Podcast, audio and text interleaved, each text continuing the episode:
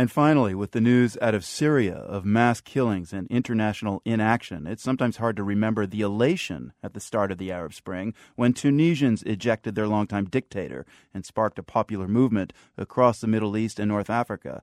But here's a brief reminder of the elation in the form of a song.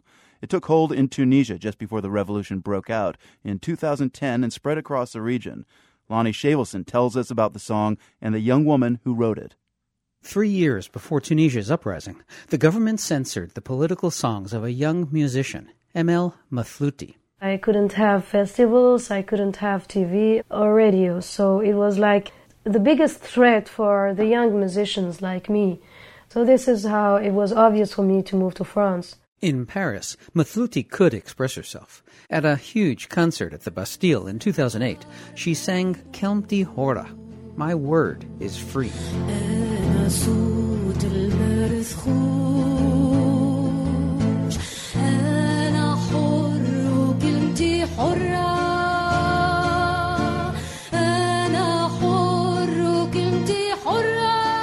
Tunisia was living inside of me in a very, very powerful way. Every time I heard about someone who is in jail in Tunisia, I was crying and I started writing and writing. And singing in French concerts, on French TV and radio shows, and on the internet, which Tunisian censors did not follow closely at that time. They never imagined that social medias can lead Tunisian youth so far and can give the, them courage. On internet, you can always find a way to shout like on the street. When Mathlouthi, in her late 20s, returned to Tunisia two years after she left, her concerts, announced only by Facebook, were packed. And suddenly everybody was standing and they were singing the song by heart. So I stopped and I was crying on the stage and I said, wow, power is to the youth, really. And we are starting to build something. Mathlouthi says that after Tunisians toppled their dictator, her song, Kelmti Hora, my Word is Free, traveled from Tunisia to Egypt, to Libya and Syria. I received a lot of messages from Egyptians and Syrians saying thank you to Tunisia, of course, for the revolution there, guys, and for your song, because during our revolution we were listening to your song and it was giving us a lot of hope.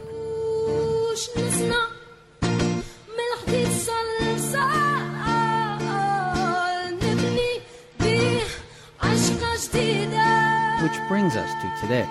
Mathlouthi says in many ways, Tunisia's revolution has not solved the country's problems. 50 years of dictatorship, it made like a, a lot of corruption. So they are taking money, but they are not doing anything. In a way, we can say that nothing changed really. And there are some new concerns now that democracy has ushered in Islamist leaders. The problem is religion can stop the freedom of speech, can make a big threat to civil rights, to women rights. And with a recent government turn again towards censorship in Tunisia, Mathlouthi says her song, My Word is Free, is as important as ever.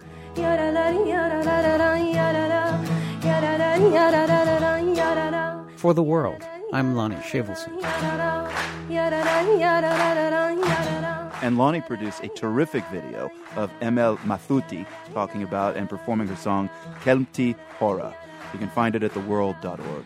From the Nan and Bill Harris studios at WGBH in Boston, I'm Marco Werman. Thank you for listening. Won't you please stand up for Tunisia and the braveness of his people? Thank you.